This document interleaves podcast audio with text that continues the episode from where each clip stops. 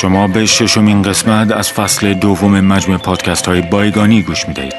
شبت و دریا اسیر باران شگفت قایب به موج توفان نپیچد امشب لحرات ما.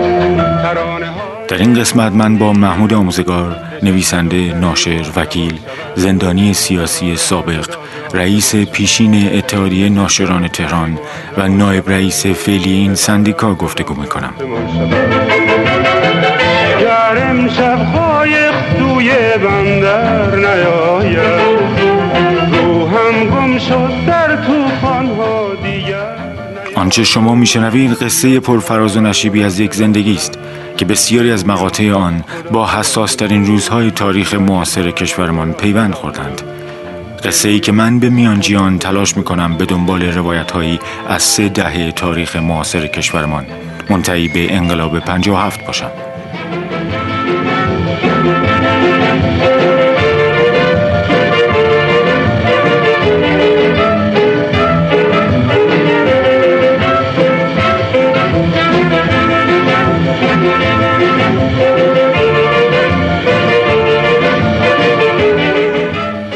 پادکست بایگانی توسط گروه مدنی متما حمایت می شود. این شرکت بخش خصوصی در حوزه اکتشاف، استخراج و فراوری سنگ های مدنی خاص سنگ آهن و مس فعالیت دارد.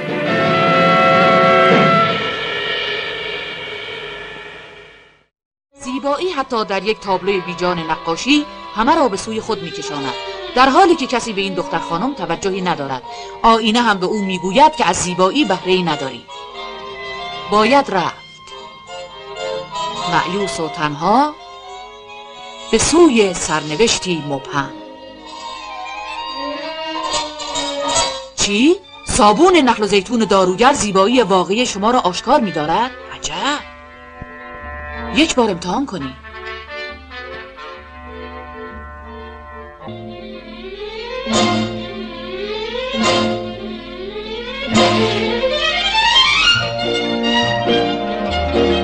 به به!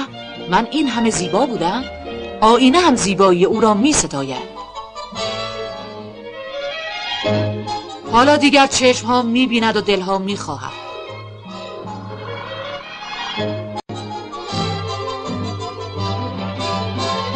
فرق نمی کند پیر و جوان واله و شیدای خوبی و زیبایی هستند. آهای حواست کجاست؟ بپا شست پا تو چشم نره.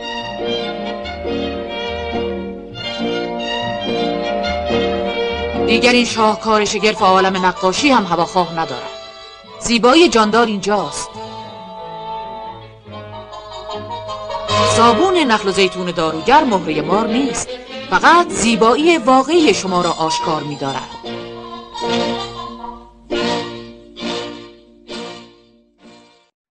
همه می‌دانیم که تقریبا از میانه دهه چهل قیمت جهانی نفت و گاز افزایش چشمگیری یافت. اکنون ایران که به صورت روزانه میلیون ها بشک نفتی را که در اروپا و آسیا مصرف می‌شد تمیم می کرد به کشور مهمی در عرصه جهانی تبدیل شده بود. این افزایش درآمد دولت در جامعه شهری ایرانی تأثیر کاملا محسوسی گذاشته بود. سطح رفاه مردم در مقایسه با دو دهه پیش بسیار بالا رفته بود و اکنون میزان کالاهایی که مصرف می‌کردند با دهه قبل قابل مقایسه نبود.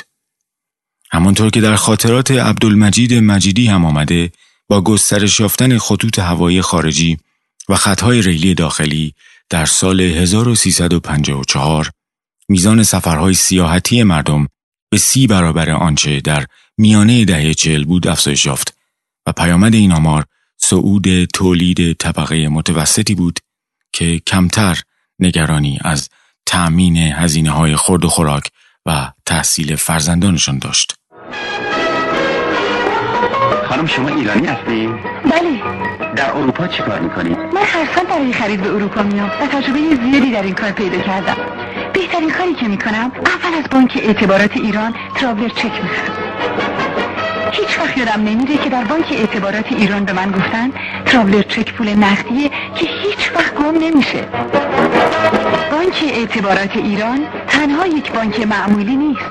بانک اعتبارات ایران دوست و مشاور شما با افزایش سطح سواد مردم اما میزان نارضایتی ها از رفتار بعضن تبعیض‌آمیز حاکمیت نزد طبقات فرود است بالا رفت. ایران به عنوان تنها کشور جهان با آمار بیش از 93 درصد شهروندان مسلمان شیعی همواره کشوری مذهبی به شمار می آمد است. روند رشد فرهنگ تجدد طلبانه که حاکمیت آن را در رأس تمام برنامه خود قرار داده بود در برابر مخالفت های ریز و درشت مردم در امان نبود.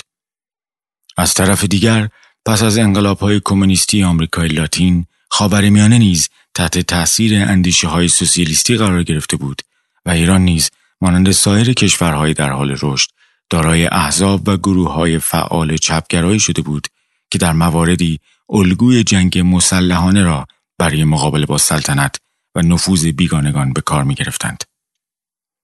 سرازیر شدن جمعیت روستاها به شهرها فقرای تازه‌ای تولید کرده بود که در حاشیه شهرها سکونت داشتند و در حالی که در فاصله سه کیلومتری و گاهی نزدیکتر در رستوران‌های کشور وعده های غذای 150 دلاری سرو می‌شد با مسئله گرسنگی در کشمکش بودند.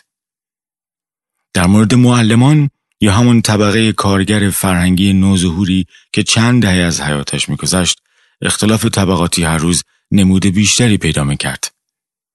با اینکه حقوق فرهنگیان در کشور در میانه دهه چهل افزایش بی سابقه یافته بود اما در میانه دهه پنجاه به مرور معلمان به طبقه دستی نزدیک می شدند که قبلا به آن تعلق نداشتند و در مواردی با کاهش ساعت کاریشان عملا به اندازه کارگران غیر متخصص کشور درآمد داشتند. ولی سایر قشرهای مردم مخصوصا خورده کاسبان با افزایش تصاعدی درآمد مواجه بودند اما کارگران و معلمان در سالهای 54 و 55 با حقوقی زندگی خود را میگذراندند که فرق چندانی با اواخر دهه قبل نداشت. آن هم در حالی که حالا کالاهای بسیار بیشتری برای خریدن وجود داشت و سبک زندگی شهری دیگر خیلی نمی توانست با سنت قناعت روستایی پیش رود. آب میفته خب بیفته آخه چی گفته یک و یک یک و یک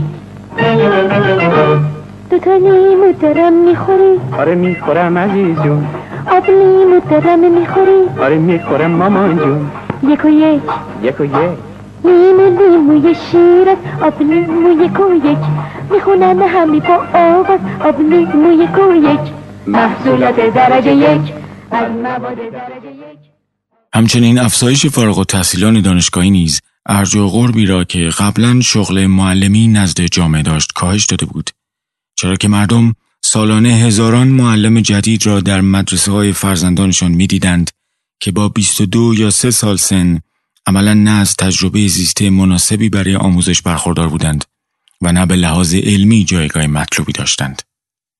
در این بین اما معلمان بسیاری جذب نظام آموزشی کشور شده بودند که تعلق خاطری عمیق به اندیشه های چپ یا مذهبی یا ترکیبی از این دو داشتند که هر دو از سوی حاکمیت یکی آشکارا و دیگری پنهان سرکوب می شدند.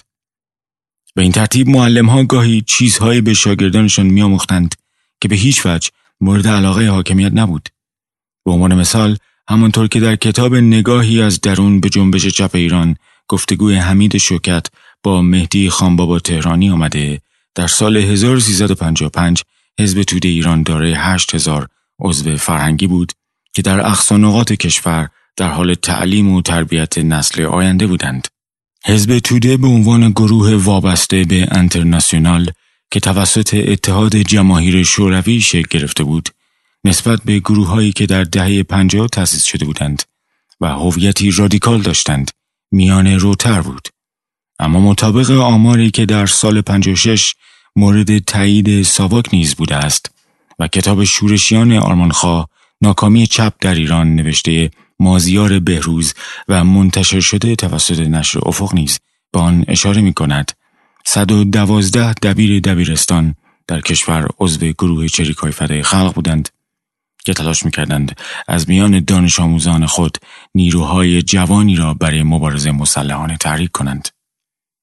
در این میان با وجود اینکه معلمان از اتحادی سراسری برخوردار نبودند چون بنیاد مهرگان که نام دیگر سندیکای معلمان بود عمدتا محدود به شهرهای بزرگ فعالیت می‌کرد و نمی‌توانست در حد کشوری خود را سازماندهی کند.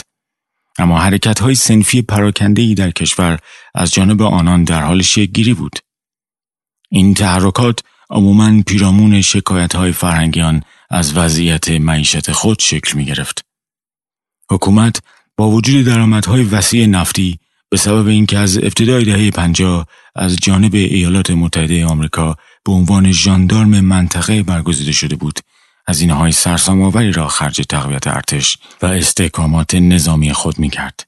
در حالی که گروه های معتقد به مبارزه مسلحانه با نظام پادشاهی هر روز اعضای بیشتری از میان دانش آموزان، دانشجویان و دانش آموختگان دانشگاه پیدا می کردند.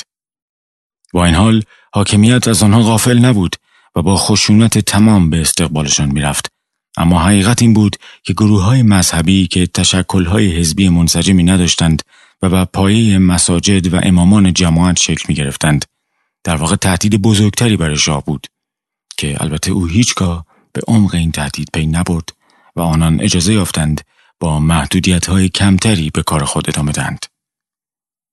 همچنین تمایل شدیدی از جانب شاه برای رشد های شهری به ویژه در تهران وجود داشت که هزینه گذافی روی دست دولت میگذاشت و از همین رو در بسیاری موارد دولت دیگر قادر نبود حقوق کارکنان خود را آنطور که شایسته بود افزایش دهد. از همین رو کارمندان دولت در مقایسه با طبقه متوسطی که از راه شغل آزاد و تجارت هر روز ثروتمندتر می‌شد احساس ضعف بیشتری می‌کرد. با بهبود آشکار سطح رفاه جامعه تلویزیون در خانه های بیشتری راه پیدا می کرد و رادیو تلویزیون ملی ایران خود به نهادی تبدیل شده بود که مداوما فرهنگ مصرفگرایی را ترویج می کرد و به مردمی که تازه دستشان به دهانشان رسیده بود القا می کرد که چیزهای بیشتری برای زندگی نیاز دارند. کلید جادو کلید دنیای شگفتانگیز تلویزیون های آزمایش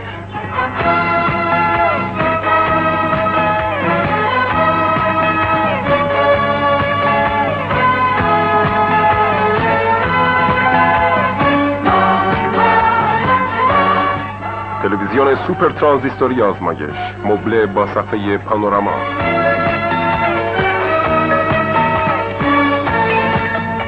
تلویزیون پورتابل آزمایش با صفحه 20 اینچ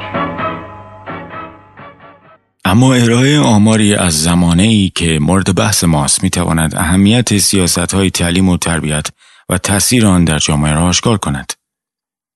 این آمار را من از کتاب زیبا و دقیق اسلام رادیکال مجاهدین ایرانی نوشته یروان آبراهامیان برداشتم. در سال 1305 در سراسر ایران تنها 600 دبستان دایر بود که تقریبا 50 هزار دانش آموز را در خود جای داده بودند. اغلب این دانش آموزان به هر دلیل تحصیلات خود را ادامه نمی‌دادند تا جایی که در همین سال فقط 58 دبیرستان با حد اکثر 4 هزار محصل وجود داشته است. اما این تعداد از 1320 یعنی آغاز سلطنت پهلوی دوم به بیش از 2300 دبستان با حداقل 287 هزار شاگرد می‌رسد. همچنین تعداد دبیرستان های کشور که حالا دیگر در شهرهای کوچک نیز دایر بودند به 245 با 27 هزار دانش آموز می رسد. پس از طی شدن دوران سلطنت 37 ساله محمد شاه یعنی در آخرین روزهای سال 1357 یک آمارگیری رسمی نشان می‌دهد که کشور دارای 26 هزار دبستان با 4 میلیون دانش آموز و 1850 دبیرستان با 740 هزار شاگرد بود. این در حالی است که آمار تعداد کارمندان، معلمان و استادان وزارتخانه های آموزش و پرورش و آموزش عالی 515 هزار نفر را نشان می‌دهد.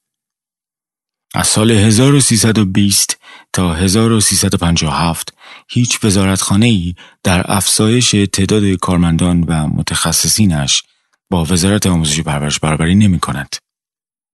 در جامعه ای که اینطور با افزایش روزافزون آمار دانش آموزان و سواد آموزان مواجه بوده، معلمان نقش بسیار مهمی به عهده داشتند. که این نکته در کتاب پادشاهی پهلوی دوم نوشته بلشفسکی هم آمده. به این ترتیب بچه های مردم در مدرسه های درس میخواندند با معلم های جوانی که خواستگاه طبقاتی و صفره های کوچکشان آنها را با موج جهانی باور به اندیشه های انقلابی همسو کرده بود. این موج جهانی انقلابیگری آنقدر در اون روزگار پرنفوذ بود که اجازه می‌خواهم نگاهی به ملودی یکی از تبلیغ های تلویزیونی در دهه پنجاه بیاندازیم. با کفش ملی به تابستان قدم بگذارید.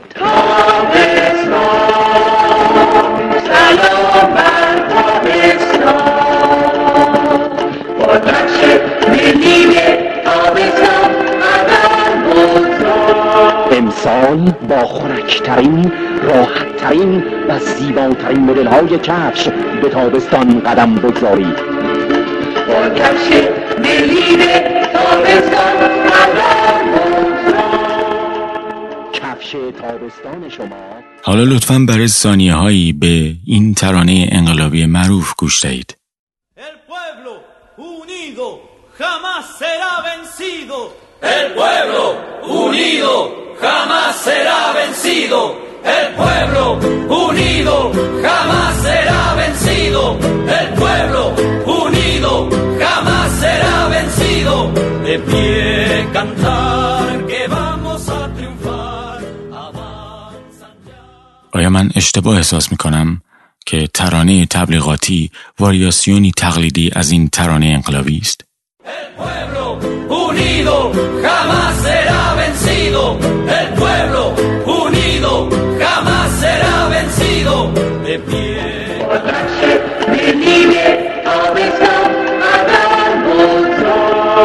امسال با خورکترین راحتترین و زیباترین مدل های کفش به تابستان قدم بگذارید. با کفش تابستان قدم کفش تابستان شما خب خوشبختانه کاوا هم اینجا هست تا تایید کند که بدگمانی من چندان بیراه نیست و نمی شود گرفتن الهام از یک ترانه انقلابی را برای تبلیغ کفش های تابستان انکار کرد. به حال در آن دوران گویا نزد عموم مردم کشور انقلاب گرایشی مد روز بود. مثل امروز که منفعت طلبی مد روز است.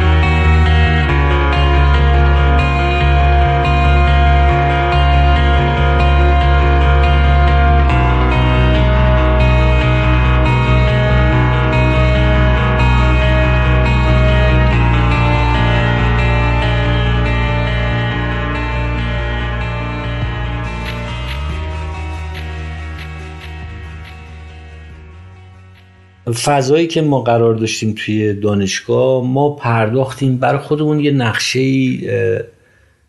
طراحی کردیم و گفتم که خب به نوعی حالا من با این سازمان انقلابی حزب توده در خارج از کشورم یعنی اینجوری شد که مثلا یه, یه دفعه یه پیشنهادی مطرح کرد وایزاده که خب البته من با اسم مثلا میگم من حمیدم. و یه جوری رفتار یک بگونه بود که خب منم ملاحظات رو درک می‌کردم که مثلا کنجکاوی نکنم اون مثلا فامیلی چیه فلان چیه. و قبل از این ماجرا قبل از اینکه من این اینو ببینمش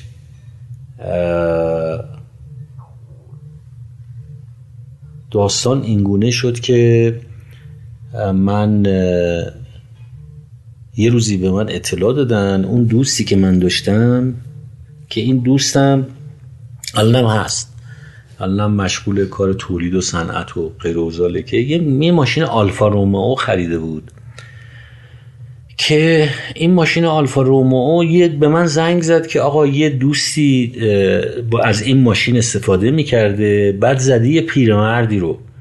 خلاصی این پیرمرده پاهاش شکسته و اینا اینو برده چیز برده بیمارستان منتها چون گواهی نامه و ایناش نبوده گذاشته رفته.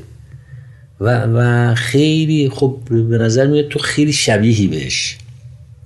بود اینا همین وایزاده بود دیگه. منتها مثلا خب من واقعا آره که تو شبیهی بهش. بنابراین چون شماره ماشین و اینا رو برداشتن ممکنه مثلا مشکل ایجاد بشه. اینه که اگه ممکنه. نه من حالا میگم که من که ندیده بودمش اون موقع. و که ما شبیهیم. این تشخیص اون اونا بود که ما شباهت داریم با هم. یعنی من می‌تونم برم بگم که من بودم راننده ماشین. و خب من رفتم کلانتری و رفتم اول بیمارستان و اون پیرمرد پیرمردم یه مساله فروشی بود تو خیابون این خیابون حافظ فعلی. خیابون وحدت اسلامی فعلی که حافظ بود قبلا. بالای چهارراه گلوبندک نرسیده به پارک شهر. سینما جهانی اونجا بود که نزدیک اون سینما جهان اینا مثلا این پیرمرد خودش 80 سالش اینجورا بود بعد یه پسری داشت که پسرش مثلا اون موقع 62 سالش بود. و که خب منم مثلا حالا یه آدم 22 ساله بودم. به من رفتم بیمارستان اول سراغ این پیرمرده آدرس و اینا رو گرفتم. رفتم سلام کردم و اونم می‌ذاره چیز کرد رو تخت بود و پاشو گشت گرفته بودن و اینا. و وزنه بهش آویزون کرده بودن و خلاصه گفت ببخشید شما. گفتم خیلی ببخشید من رفتم این هم همرام نبود. رفتم گواهینامه هم وردارم بیام. یعنی در واقع داستان اینجوری چیز کردم. این خب با یه حالت ناباوری یعنی نپذیرفت. خیلی باهوش بود این پیرمرد که ولی چیزی هم نکرد که خب اصلا خود این که یکی داوطلبانه اومده میگه من بودم و حالا در نرفتم این پاش هستم و هر اتفاقی بیفته. این به حال در حاشیه قرار داد اون بقیه مسائل رو. خلاصه رفتم کلانتری و شبم ما نگر داشتن تو کلانتری. اون رفقای ما میمدن آب میوه و حالا اون موقع آب میوه نمی‌دونم چی بود و فلان. به یه چیزای تنقلاتی برای من آورده بودن داخل چیز. بعدم اون تو مثلا یکی بود چکی برگشتی داشت یکی نمی‌دونم چاق کشی کرده بود فلان بود. تا صبح ما اونجا بودیم صبح ما رو برشن بردن دادسرا. بعد تو دادسرا یه قراری صادر کردن اینا سند آوردن برای من و من آزاد شدم به قید وسیقه تا پرونده ما رسیدگی بشه. به هر حال من یه معمولیت یه وظیفه پیدا کردم که خب این پیرمرد رو تر خشکش کنم. یعنی دائم می‌رفتم بیمارستان و اینا بهش سر می‌زدم و بعد که این از بیمارستان مرخصی شد رفت خونش خلاصه بازم من می‌رفتم خونش و مثلا بیبردمش دکتر و سوار ماشینش می‌کردم بیبردمش دکتر و خلاصه رسیدگی می‌کردم بهش. این خیلی دیگه من جزی از خانواده اینا شده بودم. حتی نوهش رو می‌خواست به من بده. یعنی خیلی علاقه من بود که من این نوه پسریشو بگیرم. و می‌گفتم نه من آخه الان درس می‌خونم و نمی‌دونم دارم چیز می‌کنم و از این صحبت و اونجا بود. من, من نمی‌دونستم که مثلا چیه قضیه. حدس نمی‌زدم که داستان چی باشه و اینا. فقط فکر می‌کردم خب اینجوریه دیگه. مثلا رانندگی بدون گواهی نامه اینا می‌تونه عمد بکنه اصلا اون جرم رو. گفتم شاید حالا مثلا مسائل در یه همچین حد و حدودیه. خب این گذشت و بالاخره ما رفتیم و این خوب شد و چیز شد. بعد رضایت هم داد. بعد از این ماجرا بود که اون دوست ما برگشت به من گفتش که آره مثلا یکی هست خیلی خوبه که تو حالا ببینیش و اینا. این همونی که تو به صلاح رفتی جاش نمی‌دونم چیز کردی. که ما رفتیم خب این باعث آشنایی ما شد. و بعد از این آشنایی ما اون به من گفتش که خب تو علاقه داری به این موضوعات اینا یه چیزی بچه ها تدارک دیدن یه یه هفته ای خلاصه یه عده انتخاب شدن یه چند نفری که در یک منزلی یه نفر از این مسائل رو خلاصه توضیح میدن و این سوالاتی که مطرح هست شما از یعنی از ماتریالیزم تاریخی شما بگیر تا نمی‌دونم سوالات ریستر رو اصلا یه برنامه جمعی جالبه اصلا خیلی چیزه. خلاصه چی ما رو یعنی یه جوری هم که تاکید کرده شما با چشماتون رو ببندید که اون جایی که داریم میریم مثلا اینجا چیز این کم کم من فهمیدم که خب آقا نه این مثلا یه تشکیلاتی یه چیزی هن و هی رفتیم جلوتر تا بالاخره روشن شد بر من که اینا کیان اما در قسمت پنجم گفتگو با محمود آموزگار به پرویز واعظزاده و سیروس نهاوندی رسیدیم. دو فیگور تاریخی کاملا متفاوت که قرار گذاشتیم در این قسمت درباره آنها بگوییم. از کودکی و نوجوانی پرویز واعظزاده مرجانی اطلاعات موثق چندانی در دست نیست.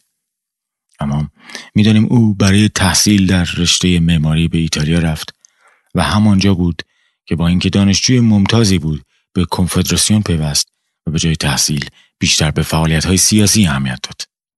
او که در کنگره دوم کنفدراسیون در طی ماه 1339 در لندن شرکت کرده بود پس از آن عطای مهندس شدن را به لقایش بخشید و به ایران آمد تا معلم رفقایش با مرامه اشتراکی شود. در خاطرات بسیاری از همرزمان واعظزاده آمده که او معلمی کاریزماتیک و با سواد بوده. او و همسرش معصومه توافچیان که به سازمان انقلابی حزب توده پیوسته بودند با سیروس نهاوندی که یک انقلابی جان برکف بود آشنا شدند و تا آذر پنج ارتباط نزدیکی با او داشتند.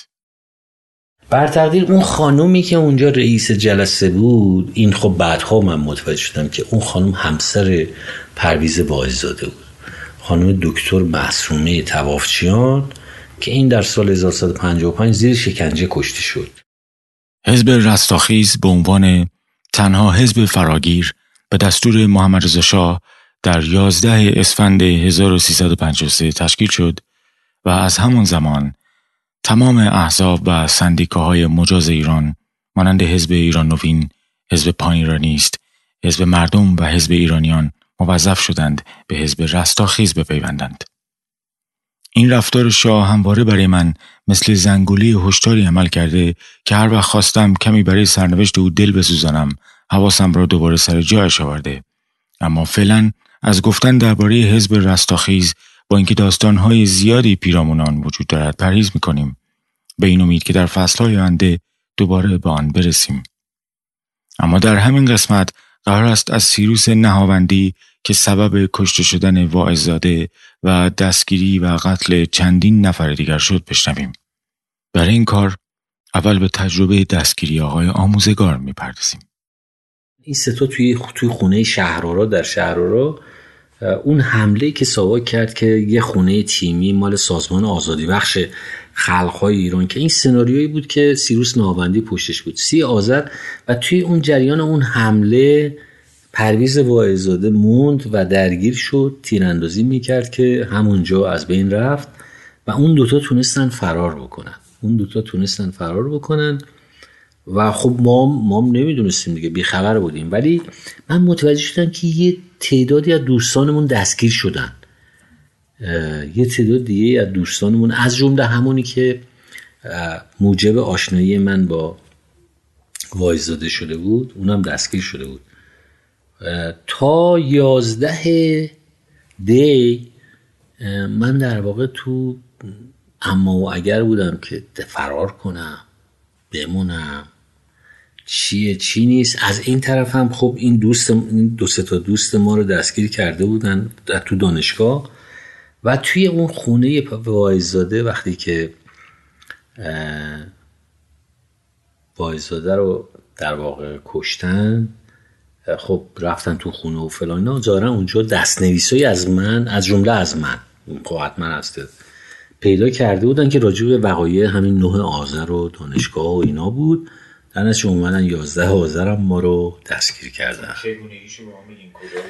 چگونگیش این بود که توی چگونگیش توی اینجوری بود که من دقیقا به خاطر دارم که شام قریبان بود. ما ما خب هیئتی داشتیم در همون خیابان جمال الحق که خب من تمام اون روز روز آشورا بود روز یازدهم دیما روز آشورا بود که من آشورا رم بودم و بعد دیگه چون روز بعد شنبه بود تا اونجایی که خاطرم هست و ما امتحانی داشتیم بعد حقوق جزای عمومی اتفاقا درسی هم که موضوع امتحان ما بود دفاع مشروع بود.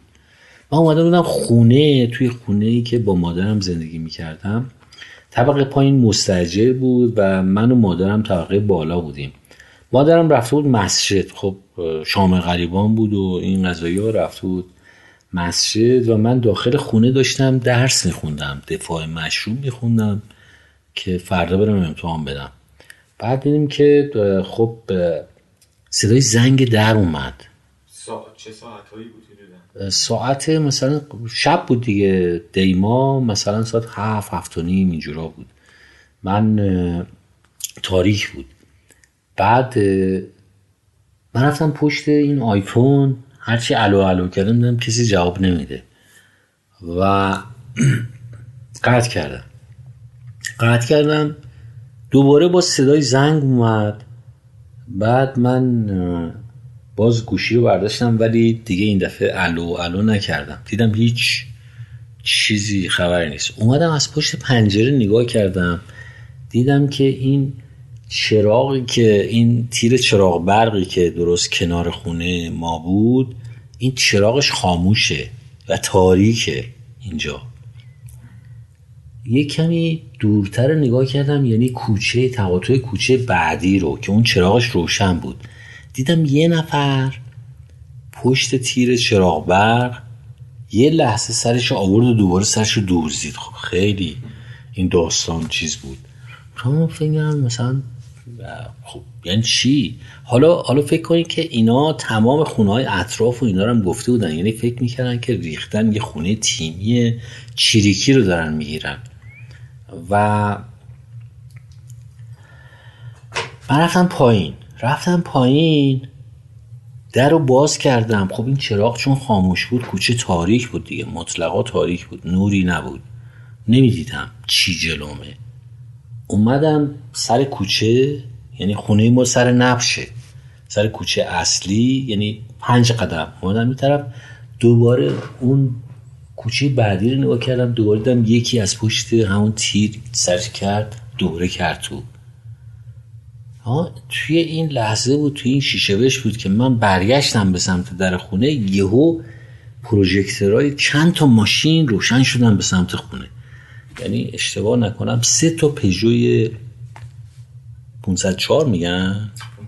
504 سه تا پژوی 504 پروژکتورها روشن کردن که من اصلا چشم نمی‌دید ریختن خلاصه سریع ما رو گرفتن و کوبیدن زمین و دستامون از پشت دست با دستبند زدن و بلند کردن رفتیم بالا. رفتیم بالا و اینا شخم زدن دیگه. یعنی این خونه ما رو. و من همه می‌گفتم بریم. بریم. گفتم کجا بریم؟ مادرم الان میاد اصلا این صحنه می‌کشه اینو. و بریم. خب اینا و, و جالب بود که مثلا سیارو سیگار روشن بود. این سیگاری که می‌خواست به لباش نزدیک بکنه این دستا لرزش دستاش مانع می‌شد که این بتونه کام بگیره از سیگار. از من از من جغلی ترسیده بودم من میگن اسلحه کجاست؟ بگو این مسئله کجاست. خب یعنی فکر کردن شما آره دیگه. آره دیگه تر... چیز و حتی تا یک ماه دو ماه بعدش اینا دنبال اسلحه میگشتن. یعنی فکر کردن که هم... نادانی حکومت شاه نشون آره دیگه آره. یعنی یعنی دقیقا این سیستم آفرین. یعنی سیستم امنیت. یعنی من واقعا من وقتی رفتم تو دادگاه گفتم آقا من کاری نکردم. من داشتم درس میخوندم داشتم دفاع مشروع میخوندم. اینا ریختن هشت تا آدم ریختن از پشت بون و فلان و این ور تمام خونه ما رو شکافتن دیوارا رو همه رو به این بردن. که چی؟ اصلا من چیکار کردم؟ و این کیفرخواستتونه. وقت کیفرخواست من سه تا کتاب برشت بود. آدم آدم است و کله گرتا و کله تیسها و نمی‌دونم آنکه گفت آری آنکه گفت نه و اینا. بعد می‌گفت خب این کتابا خب بالاخره حالا همین کتابا. گفتیم خب این کتابا جلوی دانشگاه میفروشن. گفت خب اونا میفروشن شما چرا می‌خرین یعنی در واقع استدلال رئیس دادگاه این بود.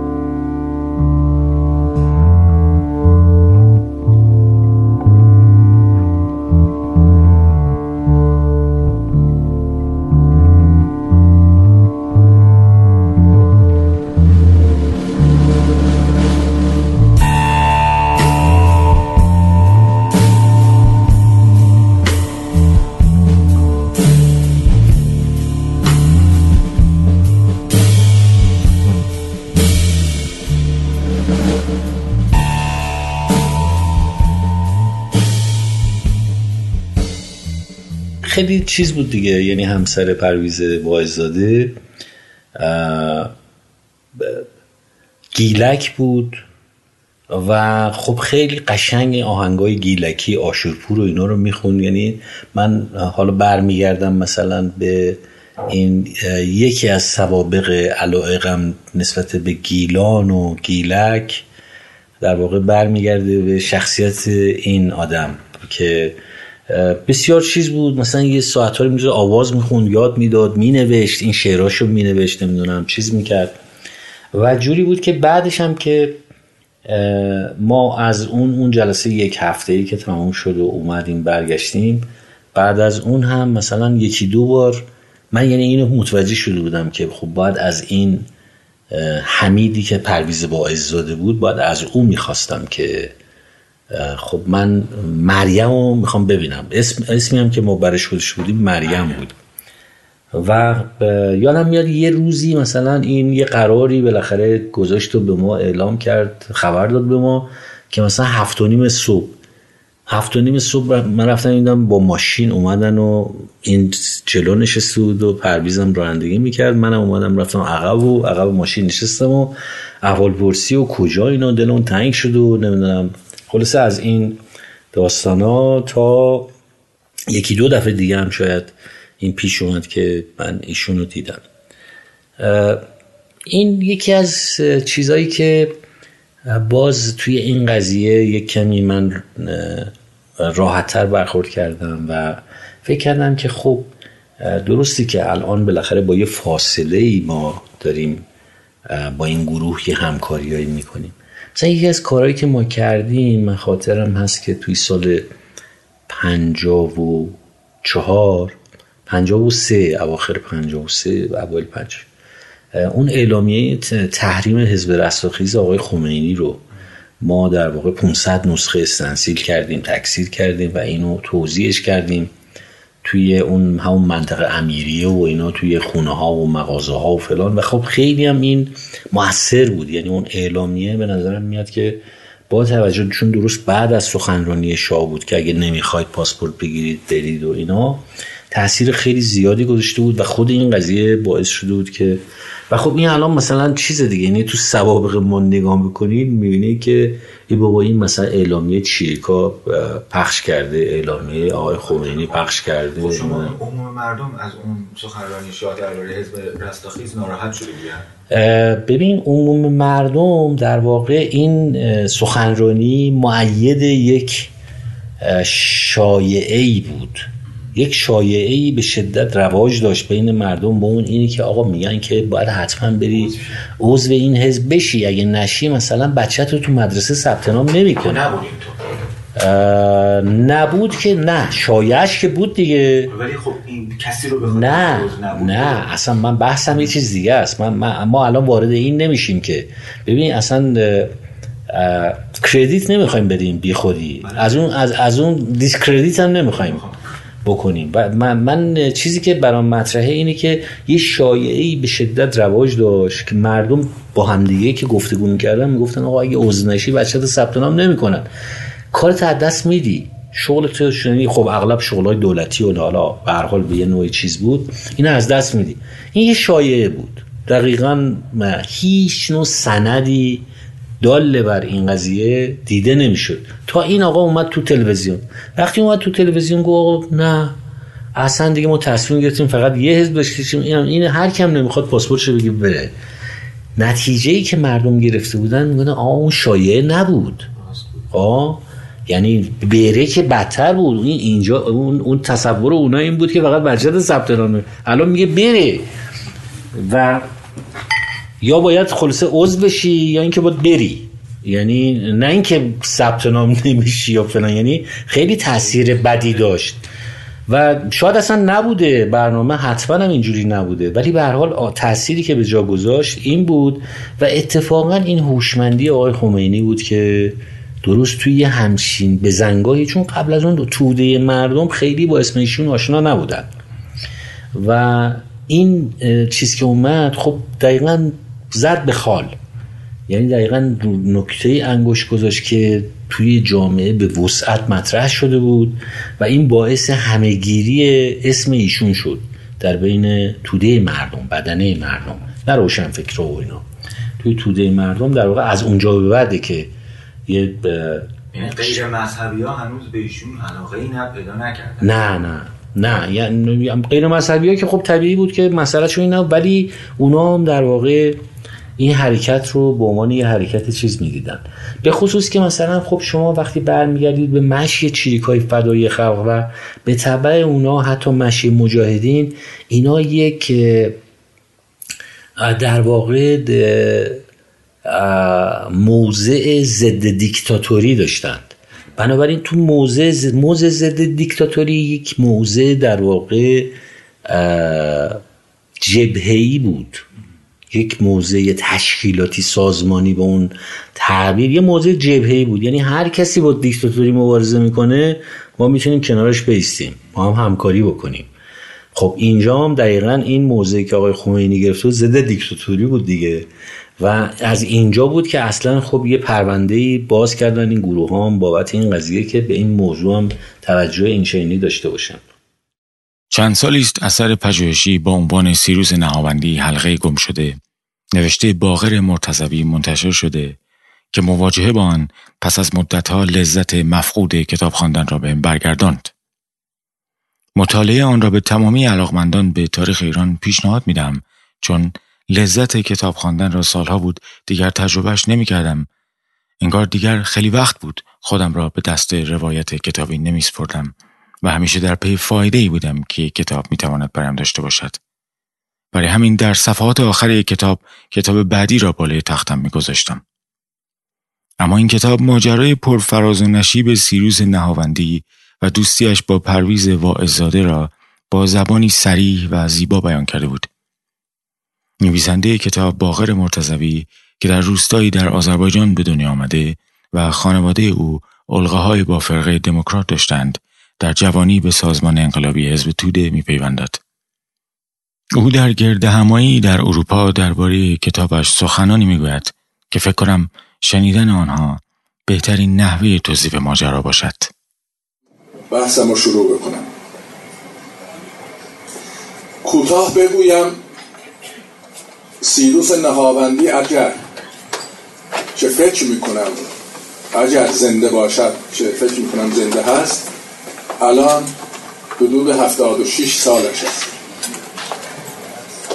در سن 18 سالگی تا 15 تا 18 سالگی در ایران به جنبش ترقی خواهانه پی می پیوندد عضو سازمان دانش آموزی حزب توده می شود و در سال 1338 برای ادامه تحصیل بعد از عکس دیپلم در دبیرستان شرف در تهران به آلمان می آید تا در رشته پزشکی که مورد علاقه پدرش ابوالحسین نهاوندی دارو خاندار مشهور تهران اون زمان درس پزشکی بخونه که این کار رو نمی‌کنه دنبال تدریس در دنبال تحصیل در فلسفه می در شهر هامبورگ.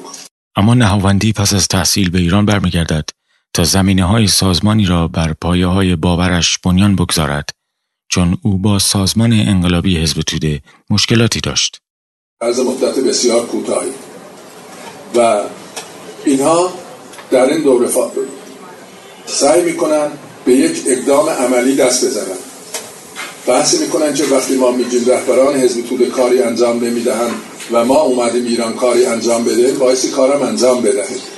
روی این از تصمیم می‌گیرم بانک ایران و انگلیس را البته این یه بحث داره که چرا بانک ایران و انگلیس دیگه تکرار نمی کنم اینجا بانک ایران و انگلیس را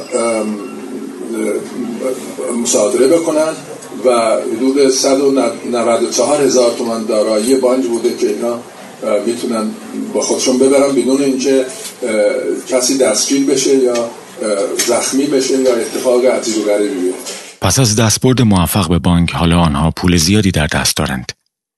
با استناد به باقر مرتضوی آنها حتی در نقطه ای از کشور با آن پول یک گاوداری تأسیس کردند تا چند نفری را به کار بگمارند و علاوه بر تولید ارزش افزوده سبب ایجاد کار هم شده باشند. اما خیلی زود تصمیم به انجام کار بزرگتری می‌گیرند. جدایی بین سازمان بین سیروس نهاوندی سازمان انقلابی به وجود میاد. در سال چهل و هشت این سازمان تصمیم می‌گیره سفیر آمریکا در ایران مکارتور دوم را دستگیر بکنه و گروگان بگیره تا زندانیان سیاسی را در قبال اون آزاد بکنه. اینا بگم که اینها در زمانی که می‌خواستن سفیر رو بدوزن تصمیم گرفته بودن یک ماشین ضد گلوله تهیه بکنن. این ماشین ضد گلوله را هم اونایی که یه خورده اطلاعات در این زمینه در اون گذشته داشتن می‌دونن. اون زمان در ایران نمی‌شد ماشین ضد گلوله همینجوری بریم مثلا از یه جایی بخریم بگیم ما خریم برنامه گذاشتن. متوجه شدن که اشرف خواهر شاه یه ماشینی را فروخته به یه ماشین فروشی. بعد اینها میرن گریم می‌کنن رنگ و مویشون رو عوض می‌کنن. زبان انگلیسی یا نمی‌دونم فرانسوی حرف می‌زنن. بالاخره میرن که رد پای اونجا نذاشته باشن. این ماشین رو از اونجا می‌خرن. یعنی یه ماشین ضد گلوله می‌خرن. در شمال تهران یه خونه بسیار مجللی را از اون پولهایی که از بانک زده بودن اجاره می‌کنن. تا در صورت موفقیت داشتن در امر دزدیدن سفیر اینا بتونن اون اونجا نگهداری بکنن تا حتی با یمن جنوبی هم وارد مذاکره شده بودن. یمن جنوبی هم قبول کرده بود که سفیر آمریکا رو ببرن اینها با هواپیما به یمن جنوبی و اونجا بگم ما زندانیان رو می‌خوایم با این عوض بکنیم. منتها چون سفیر رو نمی‌تونن دیگه با خودشون ببرن اون خونه هنوز دستشون بوده و چند نفری هم اونجا هم اسلحه داشت مخفی کرده بودن هم زندگی می‌کردن. به مرور یه عده از همسایه ها به رفت آمدهای مشکوک تو این خونه شک می‌برن که اینا چی میان میرن در باز می‌کنن یکی از ماشین پیاده میشه. اونا یه سیستمی درست کرده بودن که به هر حال شک برانگیز نباشه. یعنی رحیم بنانی به خصوص اونجا قرار بود حاجی خونه باشه و یکی دربان بود یکی ماشین رو باز می‌کرد یکی حیات رو تمیز می‌کرد یکی آب, میپاشید. یعنی خانواده یک جریان خیلی به اصطلاح یه حاجی خیلی خوبی اینجا زندگی می‌کنه. یک آدم مدرنی اینجا زندگی می‌کنه درست کرده بودن. ولی به هر حال همسایه ها به حرکت رفته آمده اینها مشکوک میشن اینو به پلیس خبر میدن. و همین لو دادن آن خانه توسط مردم محله زمینه می شود برای یک تغییر بزرگ نزد سیروس نهاوندی تغییری که سبب شد اسم او تا امروز به عنوان یک نام اسرارآمیز برای ما باقی بماند. شدیدا درگیر این بحثن که اینا لو میدن. آذر 1350 یعنی از اوایل آذر اواسط آذر 1350 لو میرن تا اینکه تا آخر آذر 50 همهشون دستگیر میشن. خود نهاوندی آخرین دستگیری این گروه هست. اینا وقتی میرن زندان سیروس نهاوندی در زندان زیر شلاق و حالا شما اونهایی که زندان رفتن بهتر از من می‌دونن اونهایی که نرفتن شنیدن یا خوندن که سواج اینها را به حد اعلا شکنزه می‌کنه کتک می‌زنه تا از اینها اقرار بگیره که شما چرا این کارهای اشتباه یا هرچی. سیروس نهاوندی بقیه بچه های گروه که اسمشون هم اینا اولیه فکر کرده بودن که اسمشون رو بذارن گروه سازمان رهای بخش خلقه های ایران.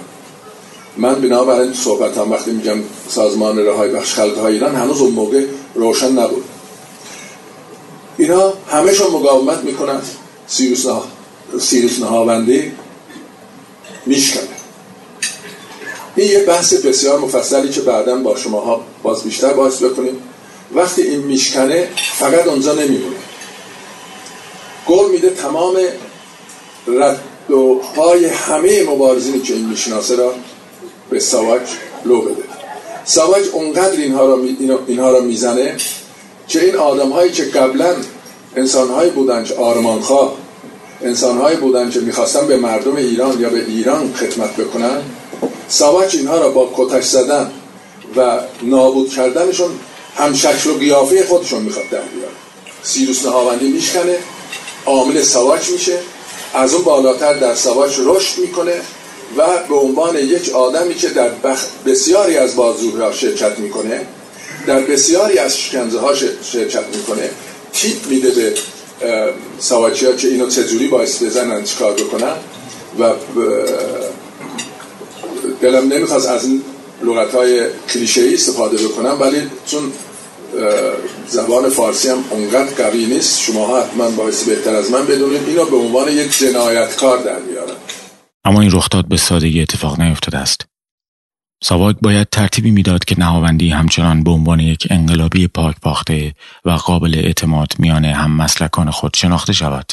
خود بچه های سازمان هم شخصی به اسم جلال دهگان که یکی از کادرهای بالای این سازمان است که رابطه بسیار خوبی هم با سیروس نهاوندی داشته جلسه ای را در تهران برگزار می‌کنن که بتونن این مسئله را در اون جلسه به بحث بذارن و احیانا حتی سیروس نهاوندی را ترور بکنه این جلال دهکان از اونجا که رابطه بسیار خوبی با سیروس نهاوندی داشته میره به این مطرح می‌کنه.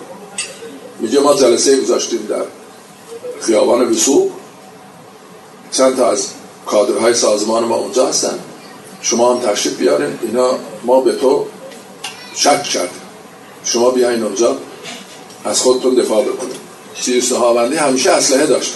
چون ساواش داده بود برای دفاع از خودش.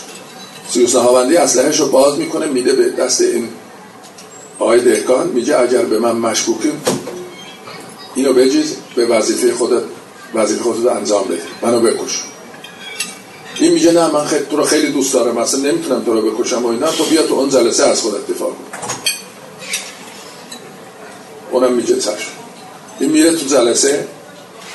نیم ساعت دیگه سواک میریزه خیابان بسو تمام اون ساختمان رو با خاک ایسان هفت نفرشون اونجا تیر باران میشه حتی این سیروس نهاوندی اونقدر بیشرم بود حتی این یکی که دیگه به اومده به این گفته ما به تو مشغول نگفته به حالا تو به ما معلوم ما با هم میریم اون جلسه. حتی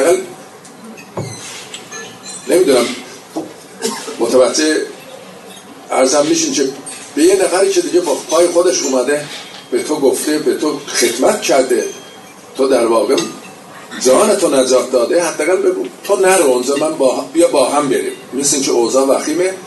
بعد در آذر 55 که شب یلدای آذر 55 در کتاب من نوشتم میریزن تمام انسان هایی که حول و حوش مبارزه و اینها باشون یه نوعی در ارتباط بودن حدود 400 نفر رو دستگیر می‌کنن و اینها رو می‌برن در زندان ها و سیروس نهاوندی از اون موقع در واقع یکی دو جا دیده شده طبق گفته های ولی گویا در انگلیس گویا در آمریکاست گویا. هر جا هست و به روایتی در ایران هست.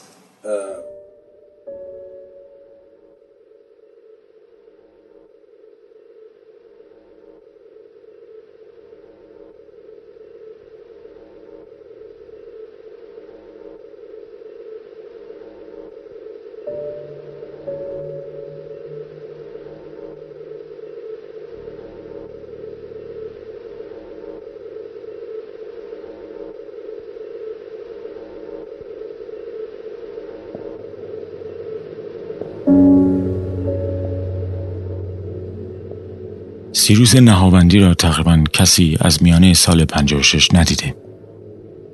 وقتی او قول همکاری با ساواک را داده بود به کمک پزشکی در بیمارستان ارتش با یک اسلحه کالیبر پایین به دست خود شلیک می کند و ساواک ترتیب فرار ساختگی او از بیمارستان را می دهد.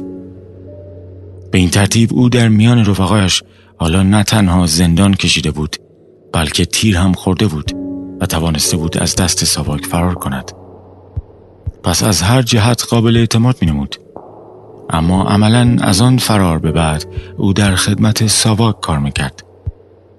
نهاوندی در زمستان 55 و حتی بهار و تابستان 56 در زندان کمیته مشترک خرابکاری به عنوان یک ساواکی که سعی می‌کرده همکیشان سابق خود را اثر عقل بیاورد دیده شده اما گزارشی از اینکه نهاوندی از پاییز 56 تا امروز جایی دیده شده باشد وجود ندارد باقر مرتضوی حتی در مصاحبه دیگری بیان می کند که نشانه هایی به دست آورده که نهاوندی در ایران است اما سندی برای این گمان ارائه نمی‌دهد.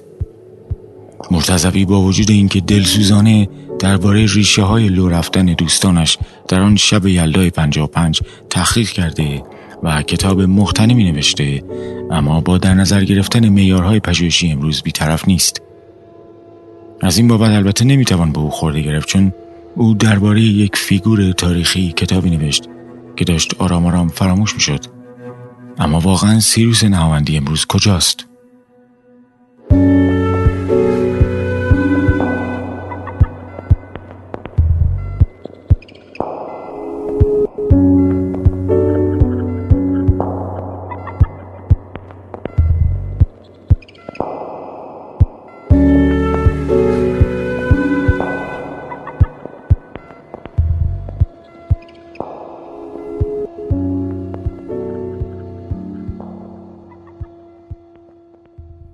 در روز چهاردهم اردیبهشت بعد از چهل و پنج روز بار دیگر به گفتگو با محمود آموزگار نشستم. برای اولین پرسش روایت آقای آموزگار را از شب یلدای پنجاه و پنج پرسیدم.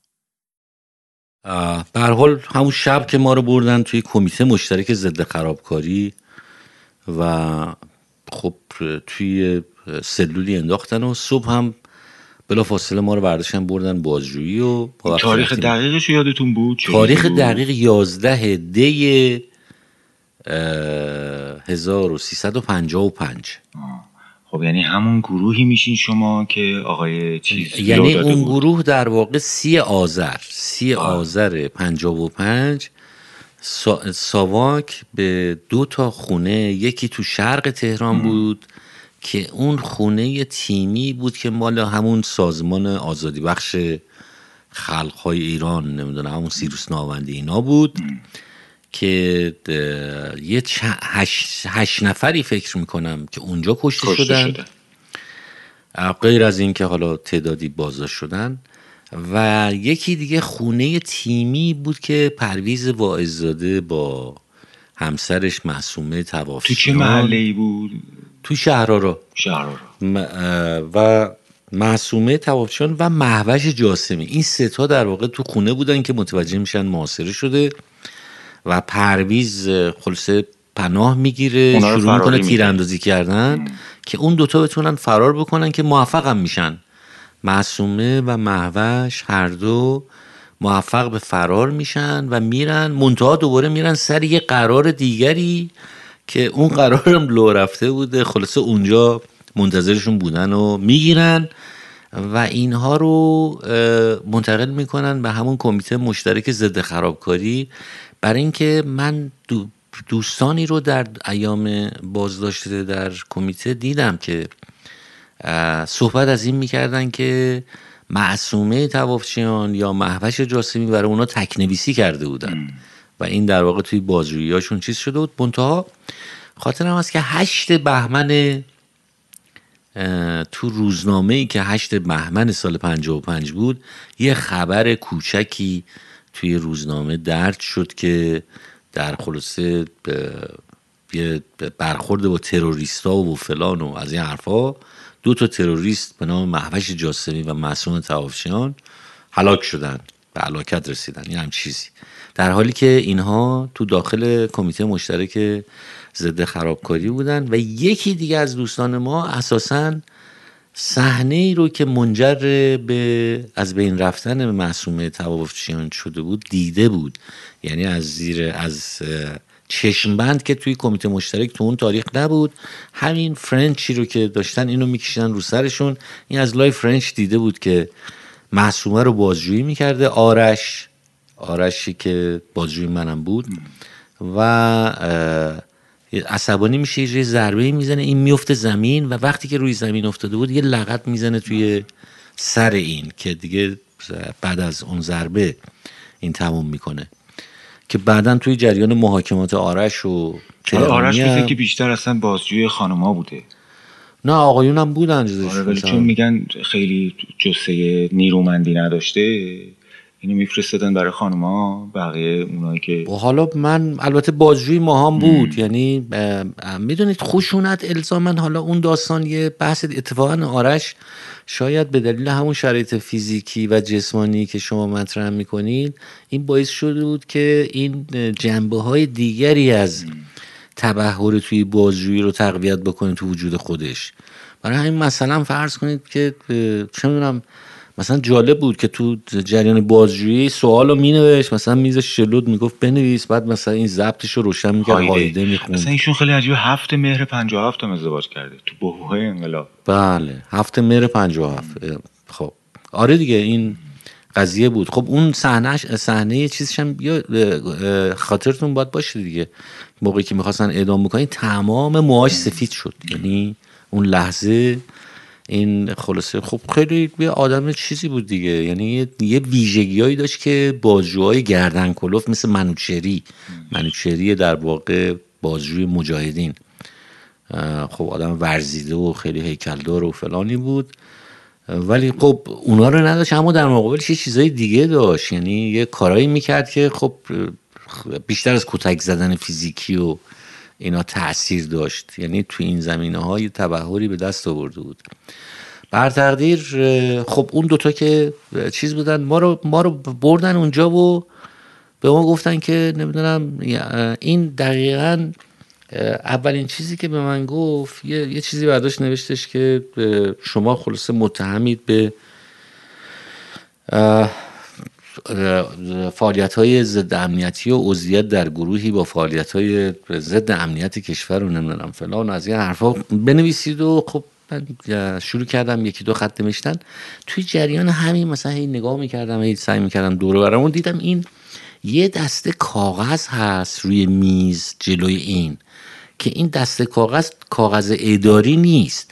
یه ذره دقت کردم که دیدم این یادداشت خود منه. این جلو این یه دسته این همه خب البته من رویی رو می‌دیدم خط خودم هم تونستم بشناسم و متوجه شدم که آقا یه اتفاقی افتاده یعنی ماجرای هست اینجا یعنی اون و بعد خب توی دفعات بعد بازجویی هم بیشتر این قضیه به دستم یعنی در واقع دستگیرم شد و خود همین باعث شد که من خب یه استراتژی برای خودم تعریف کنم. که آقا وسط یه پرونده لو رفته ای اصلا ساواک اشراف کامل داشته رو تمام این فعالیت ها و خب خیلی چیزا بود که خیلی موضوعات و مسائل بود که وقتی که از من سوال می‌کردن مثلا خب اون بابا رو چیکار کردی؟ مثلا به کی معرفیش کردی؟ یا وقتی اومد از خارج رسید مثلا اومد پیش تو؟ خب یکی دو سه مورد اینجوری بودن که اتفاق افتاده بود گفتم خب ما دادیم به حمید. حمید که بود؟ اون اسم اسمی بود که ما برای پرویز وایزاده در واقع بین خودمون تعریف کردیم گفتیم حمید. خب اینا توی چارت خودشون حمید رو نمی‌تونستن شناسایی بکنن. بعد خب چریختی بود حمید؟ نه چریختی نبود. خب یه آدم بود دیگه یه آدم معمولی بود. یعنی خود- البته خب اون چاق بود و ورزیده بود و هیکل درشتی داشت و منتها خب من مخصوصا خب اون ویژگیاشو دیگه نمی‌گفتم. گفتم یه آدم بود دیگه آدم معمولی مثل بقیه. و خود این قضایی ها اینا وقتی دیدن که هی تمام این چیزایی که به نوعی به من مربوط آخرش سر از حمید در میاره خب براشون اهمیت پیدا کرد که این ماجرا رو یه مقدار روشنتر بکنن فلان اینا. تا بالاخره یه روزی بود که یه روز توی فکر می‌کنم که اوایل بهمن بود که اینا برف و بارون یه چیزی آمیزه ای از هر دو میبارید. خلاصه من سوار ماشین کردن و با چند تا معمور و فلان آوردن تو همین همسایگی شما این بیمارستان نیروی انتظامی فعلی موقع شهربانی.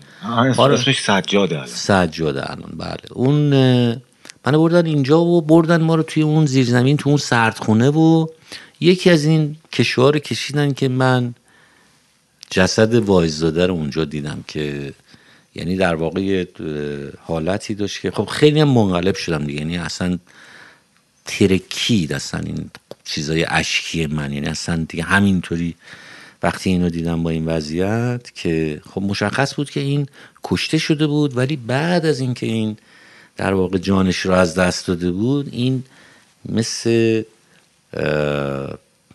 آبکش یعنی در واقع حالت آبی این مسلسل گرفته بودن روی این بدن این همینطوری این گلولا رو بدنش بود. به حال وقتی من از اونجا تو رام خب خیلی من منقلب بودم. وقتی برگشتم خب طبیعی بود که اون اکیپ و سر اکیپ و اینا گزارش ها رو به رسولی. رسولی سربازجو بود. به اون دادن اون رسولی منتظر بود اصلا. تو راپله بعد به من گفتش که این دقیقا بهمن پنجاب و پنجه اینی که من دارم میگم. و گفتش که خب همین جون تو دیدی؟ پرویز وایزاده رو کشتیم خسرو صفایی رو کشتیم حمید اشرف رو کشتیم. بهرام آرام کشتیم. چهار تا پنج تا اسم. پشت سر هم ردیف کرد. گفت خیال اعلی حضرت تو هشتاد سال دیگه راحت شد. تو هم برو بپوس توی زندان. این این در واقع این داستانش بود. وقتی سیروس نهاوندی از بیمارستان ارتش فرار کرده بود به خانه هممحلی قدیمی خود یعنی محوش جاسمی پناه آورده بود. محوش جاسمی که در 1319 در کرمانشاه به دنیا آمده بود. سالها به شغل پرستاری مشغول بود تا اینکه به گروه وایزاده و همسرش ملحق شد. در گزارشات ساواک آمده که برای یورش به آن خانه در شهران حتی از دو هلیکوپتر استفاده شده بود. گرچه نمی‌توان مطمئن بود اما ادهی نقل کردند که از میان محوش جاسمی معصوم توافچیان و پرویز واعظاده مرجانی فقط واعظاده مسلح بوده. او با مامورین ساواک و شهروانی درگیر می شود تا همسرش و جاسمی را فراری دهد. او برای چیزی حدود پانزده دقیقه یک تنه با چندین مامور درگیر می شود و سرانجام مردی که می توانست در ایتالیا بماند و معمار شود پای پنجره خانه در شهران تیر می‌خورد و جان میبازد شاید او در لحظه مرگ به اینکه توانسته همسرش را فراری دهد فکر کرده. شاید این احساس که پناه همسرش بوده رنج گلوله ها را التیام می‌داده. شاید این احساس که او تا پای جان سر باورهایش ماند درد را برای او بی تاثیر می کرده اما چند روز بعد معصومه دستگیر شد و به یکی از زنانی که در حکومت پهلوی زیر شکنجه جان دادن تبدیل شد.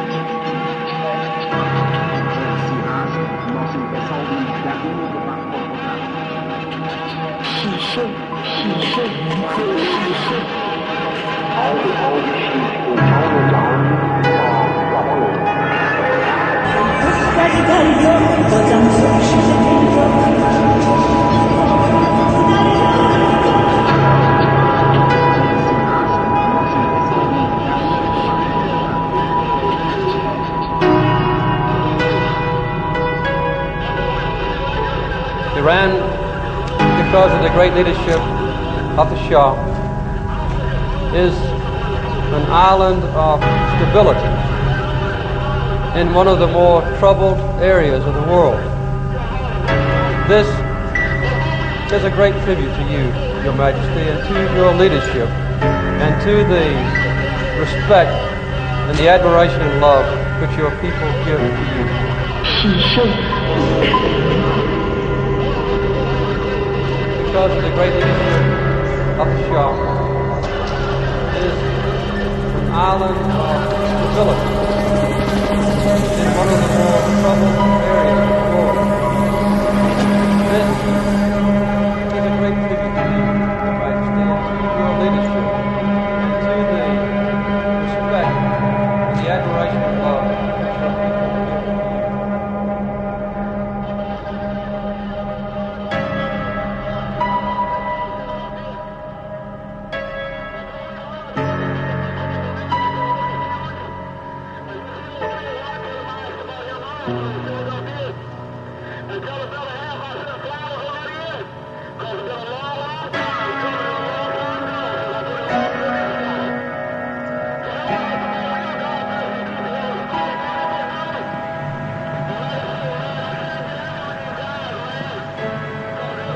کوروش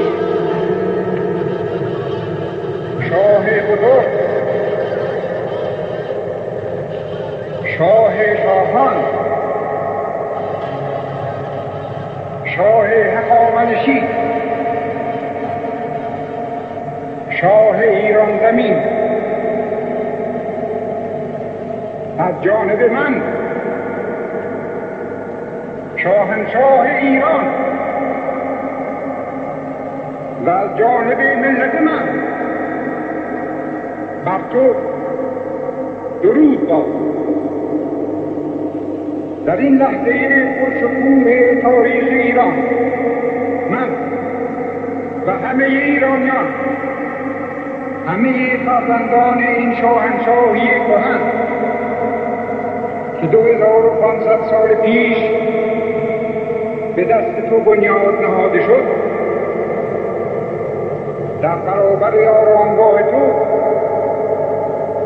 سر ستایش فرود می آوریم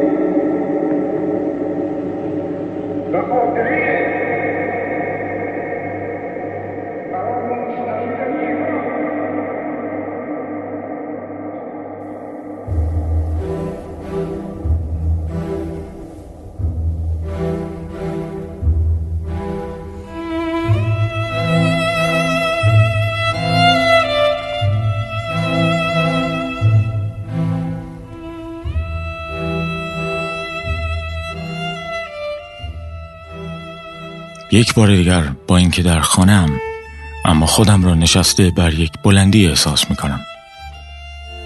این بار بر تپه های حواسابات می نشینم. آنجا سالها پیش شبیه زایده ای بود بر سر کموی تهران و چون تقریبا در مرکز قرار داشت شرق و غرب و شمال و جنوب تهران را می‌شد از بالاترین نقطهش دید. حالا اما آنجا بوستان بهشت مادران است و من را به آن راه نمیدند. ضمن اینکه آنقدر ساختمان های نیمه بلندی در اطرافش ساختند که احتمالا دیگر نمی شود چیز زیادی دید.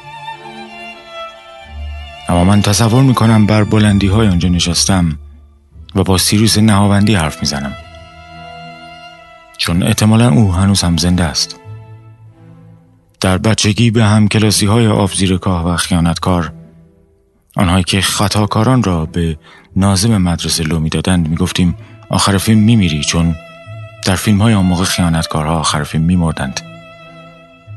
امروز اما حتی در فیلم ها هم خیانتکارها غیب می شوند و کسی دستشان به آنها نمی رسد.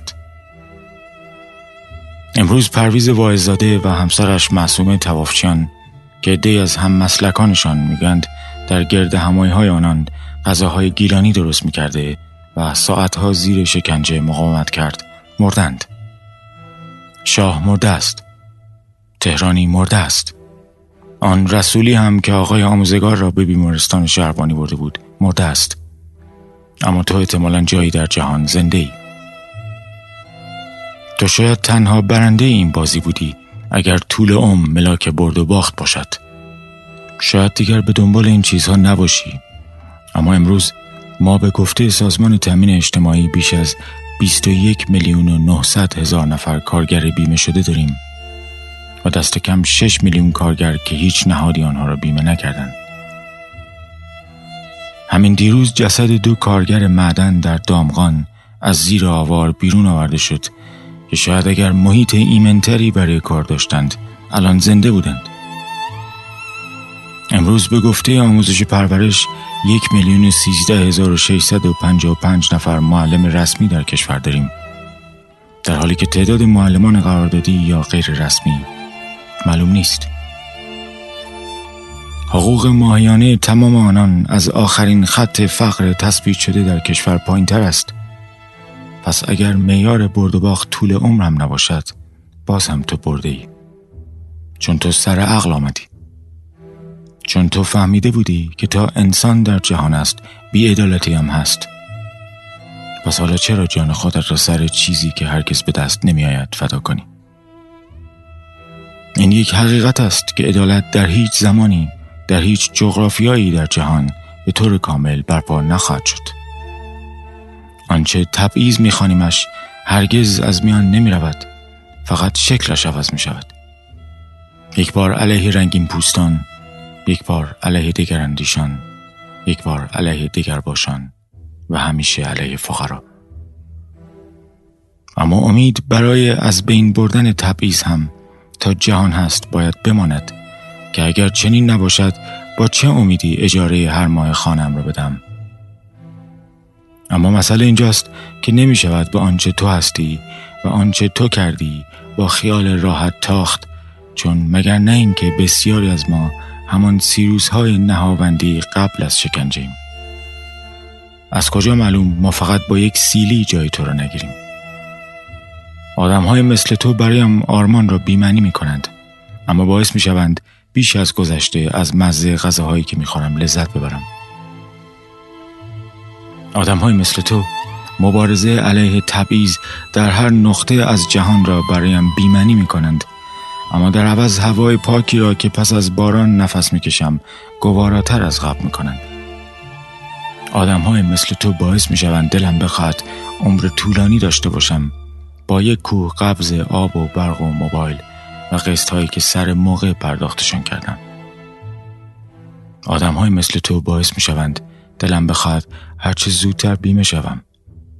سعی کنم پول پیش خانم رو بیشتر کنم. ماشین لیزینگی بخرم ازدواج کنم بچه داشته باشم. برای وقتی بزرگ می شوند و به دانشگاه می روند پس انداز کنم. بازنشسته شوم جدول حل کنم. در پارک به همسالانم بگویم زمان ما کی این چیزها بود و روزی وقتی احتمالا خانه به نام خودم دارم با قلبی مطمئن از اینکه آدم موفقی بودم بمیرم. پس میار هرچه باشد تو برده ای چون تو زنده ای و در جایی سرت توی کار خودت است و فراموش کرده ای که تو سیروس نهاوندی بودی و هستی.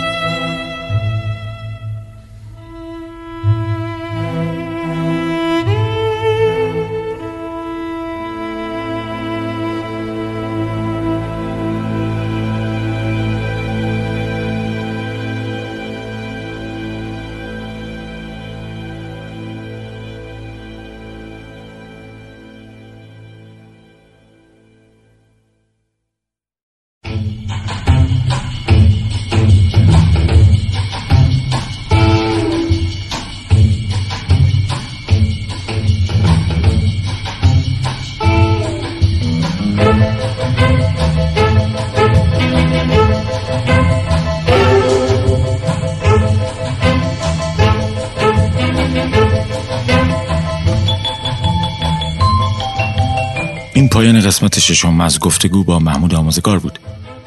این گفتگو دو قسمت دیگر هم ادامه دارد. هفته آینده با قسمت هفتم باز خواهیم گشت. فعلا مواظب خودتان و آنهایی که دوستشان دارید باشید و به امید دیدار. شب دریا اسیر باران شکست قایب به موج توفان نپیچد امشب در آسمان ترانه های ماهی حامی قسمت از پادکست بایگانی شرکت متما مجریان توسعه معادن آسیا بود. این شرکت بخش خصوصی در حوزه کشف و استخراج سنگهای مدنی خاص سنگ آهن فعالیت دارد.